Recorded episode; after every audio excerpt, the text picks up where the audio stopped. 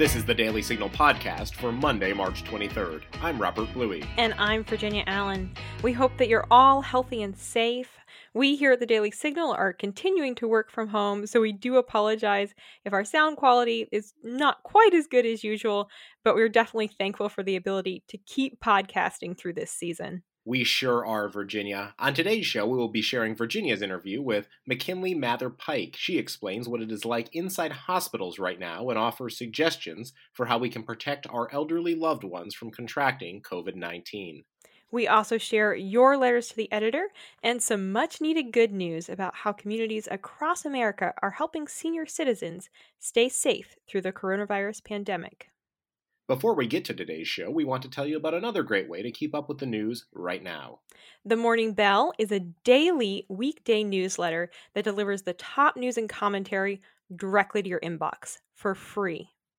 Every morning, the Daily Signal will send you the latest news on COVID 19, analysis from Heritage Foundation experts, and keep you up to date on the top news stories that conservatives need to know. It's easy to sign up. Just visit dailysignal.com and click on the Connect button in the top right corner of the page. We'll start sending you the Morning Bell tomorrow. Now, stay tuned for today's show coming up next. I am joined by McKinley Mather Pike, a nurse at New Hanover Regional Medical Center in Wilmington, North Carolina, and a dear friend of mine. McKinley, thanks so much for being here. Absolutely.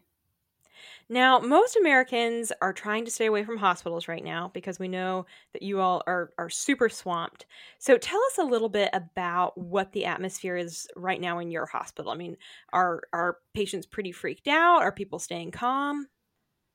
Um, I think so. It's I think it varies significantly depending on the floor you're on. I work on a surgical floor, and so which will be quite interesting because the Surgeon General actually um, has recommended that all elective surgeries be canceled, and my hospital just started doing that on Friday, and I've not been back to work since then. So I guess they started that. Um, they started that today, I think. Um, or they started it previously, but anyway, um, I work on a surgical floor, so that will be changing the way that we are working pretty significantly. But on the medical floors, it that might look quite different because they're getting patients more so who are coming in with um, with medical issues, which would be COVID nineteen, things like that. But we have only had in New Hanover County one confirmed case, so at this point, things are not very um, significant. And I think for the most part, uh, medical professionals are trying to keep the stress of that outside of patient rooms um, because, you know, that doesn't help patients who are trying to heal when they're stressed out about other things uh, that are outside of their diagnosis. Sure, um, sure. So how how is your hospital though preparing doctors and nurses for the potential of a flood of corona cases because i know north carolina has had you know some of the the fewest number of cases um, in as far as uh, in the states. But obviously things change rapidly you know day by day. So are are, are you all really be giving the the tools and kind of the information for this is what it will look like if all of a sudden you know we do have hundreds of cases? Yes and no. Uh, I, I think there's we really didn't know a lot about this virus uh, when the outbreak started. And so it's, it's quite interesting because uh, information has been changing on almost an hourly basis. And I think the medical staff, uh, especially nurses who are really involved with bedside patient care, have been uh, very wary of it. And there's a lot more people who are coming in and being tested. And so the the nursing staff that I have been around, they've been quite nervous. I think the hospital is probably the cleanest it's been in a really long time. Um, but it's also a little bit disconcerting because the hospital was saying, hey, don't wear the masks because, you know, we have a shortage of supplies with the COVID 19 virus. And so we want to make sure that if we do have an outbreak, we're able to protect people appropriately. And so they said, don't wear the mask. It doesn't help to prevent the spread of it. But then on the other hand, when we went over what the protocol would be if we're taking care of a positive COVID 19 patient, we're supposed to wear the mask along with other uh, articles of personal protective equipment. And so there's there is some uh, some difficulty in trying to decipher what what is helpful and like what are what is actually going to prevent the virus and what is not because we're we're hearing two different stories. Uh, and i think that that's caused a bit of mistrust in the medical staff and that's that's been a cause of concern. And just with the limited supplies nurses have been you know that's what i can speak to the most being that's my profession. Nurses have been frustrated and wary with all of that. Yeah and i mean it sounds like probably a, a lot of that confusion just comes from a lack of information Absolutely. we don't exactly Absolutely. know what works to prevent this Absolutely. yeah so if if I think that I have COVID nineteen, should I go to the hospital or or what do I do? Yes, so you should most certainly quarantine yourself, and you should wear a mask if you have one available, uh, so that in the process of getting the adequate treatment, you're not potentially spreading it to more people because it is highly contagious, and so uh, it would be ideal for you to go to a testing site, whether that's the hospital. There are some local places uh, I know in various regions that are uh, offering test sites. And so, whatever is your best option for getting to a test, uh, that would be what you would need to do. And I know that you know some I've, I've heard in, in some places like more on on the west coast they've actually had hospitals that are now dedicated to if if you have COVID 19, you know, go to this specific hospital in your community. Uh, how how is your hospital and how are you hearing that other hospitals are dealing with, you know, having COVID 19 patients coming in and making sure that those patients aren't going to infect other patients in the hospital that, you know, maybe just had a surgery or, or this or that?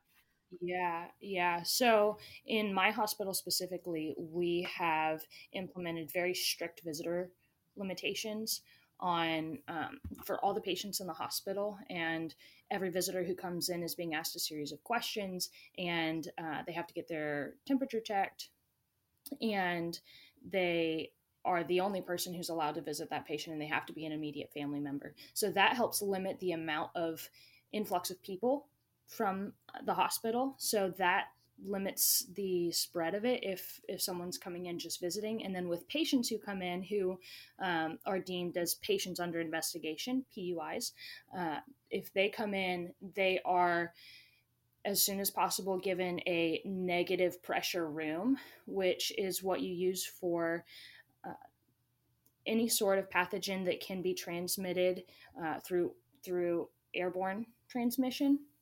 And so this negative pressure room keeps all of that air inside the room, and you have to uh, go through a door that is like an antechamber into the room before you enter into that room. And so that keeps any airborne pathogens from getting into other areas where they could potentially infect other people.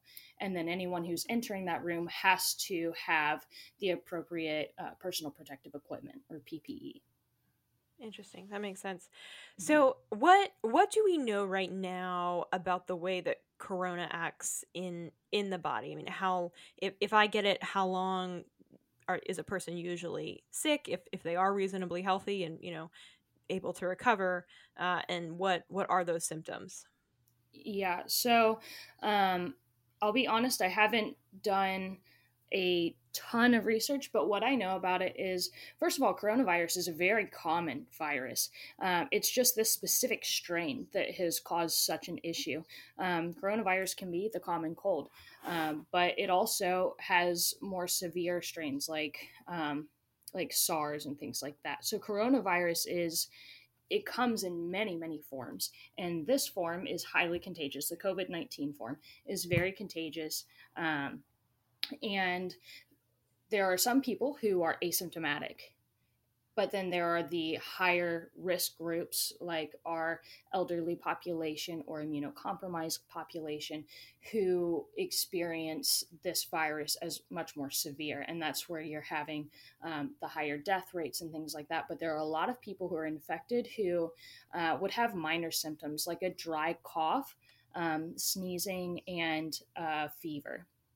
And so it, it would look similar to a lot of other colds, um, but being that it's you know going around quite quickly, that would be something that you would need to be more wary about than you know typically in the winter your common cold.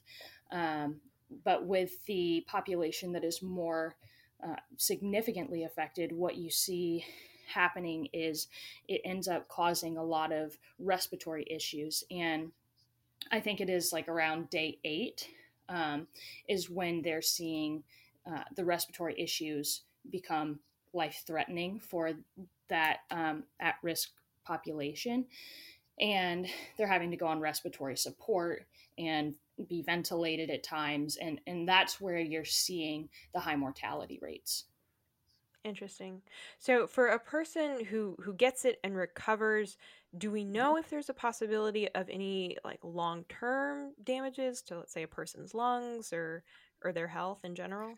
Yeah, not that I'm aware of. And I mean, always if someone recovers from it and they had to be intubated um, or they had to be ventilated for a, a, long period of time, of course, there are issues that go along with um, ventilator associated complications. Um, but as far as the the sickness itself, I don't I don't have an answer for that, but I do know that um, they have had cases where people have been reinfected who had COVID nineteen and then they recovered and then they got it again. I think there was a case of that in China.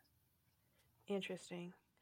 So unfortunately, it's it's also allergy season, so it, it, can be a little bit confusing when you know you're you're starting to get allergies, and then your mind is also racing. Of, but do I have COVID nineteen? Are are there any tells of like okay?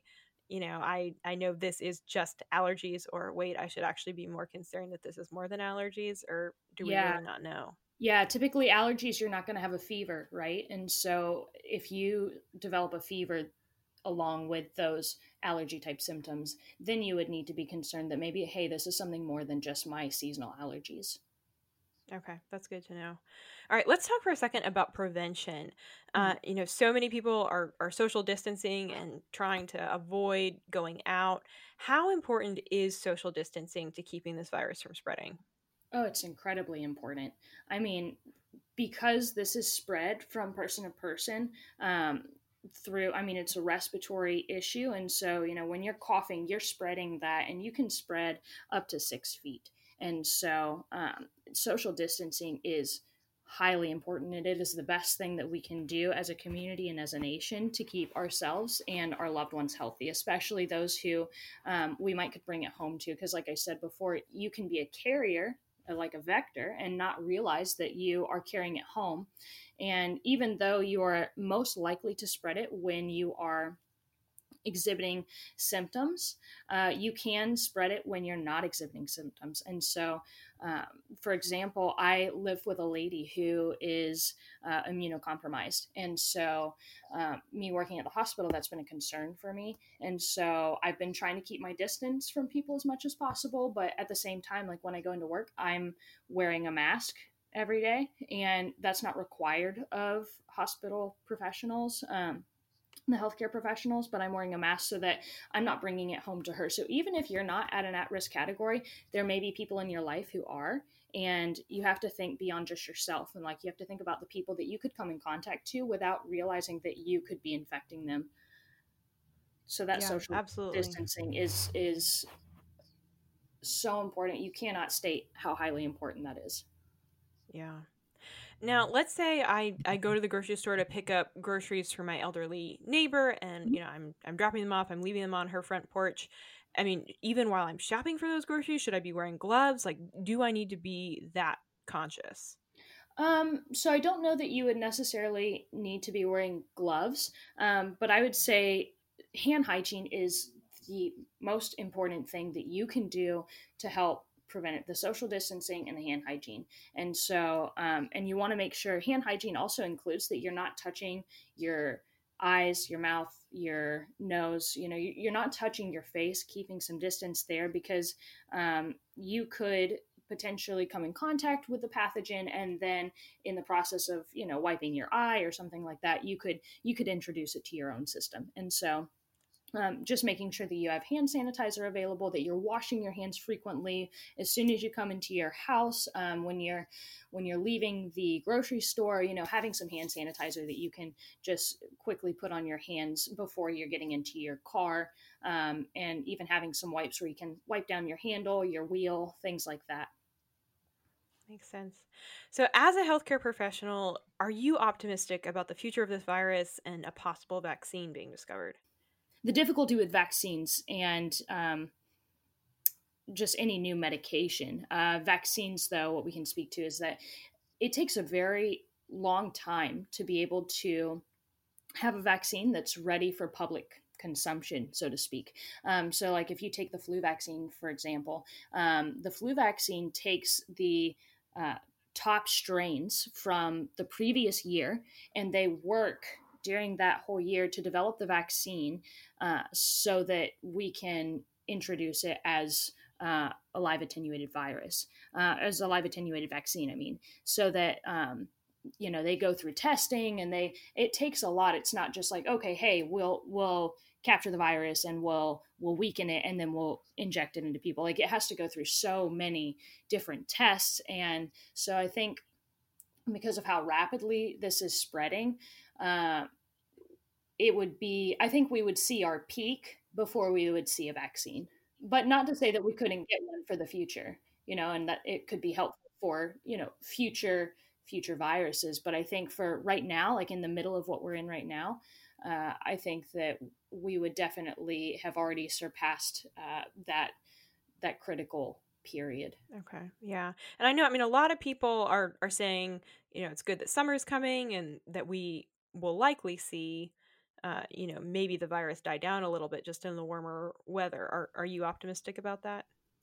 Um I want to say yes because typically, you know, cold season is is in the winter and this is it's sort of like a cold or respiratory issue and we have a lot more respiratory issues in the winter months. But then you look at other countries like you know, South Africa where uh, we we're seeing more cases crop up and uh, they're in the heat of summer um, or just yeah. past the heat of summer you know? And so um, i this could react differently from previous uh, cold like viruses that we've seen uh, that typically present in the wintertime um, but i don't know. I, I would like to say i'm i'm an optimistic person um, but just with this virus i think there's a lot of unknowns with it so yes i'm hopeful um, but there are there are cases where it shows that it could present otherwise.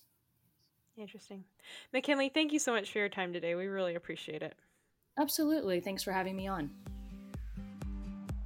Do conversations about the Supreme Court leave you scratching your head? If you want to understand what's happening at the court, subscribe to SCOTUS 101, a Heritage Foundation podcast breaking down the cases, personalities, and gossip at the Supreme Court. Thanks for sending us your letters to the editor. Each Monday, we feature our favorites on this show and in the Daily Signals Morning Bell email newsletter. Virginia, who do you have? In response to Nicole Russell's article entitled Four Ways to Work from Home and Still Parent Amid the Coronavirus Pandemic, Jeff Stevenson writes This type of information should be pushed over fear mongering. I would rather see information on sites I can go to for ideas to keep my kids educated, busy, and interested.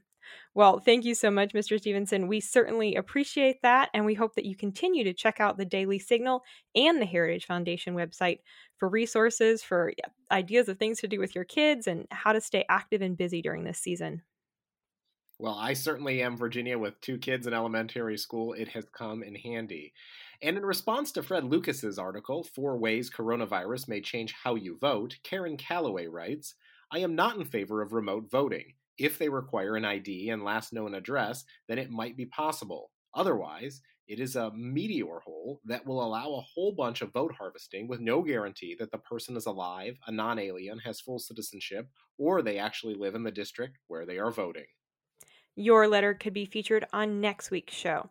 You can send us an email at letters at dailysignal.com or leave a voicemail message at 202 608 6205.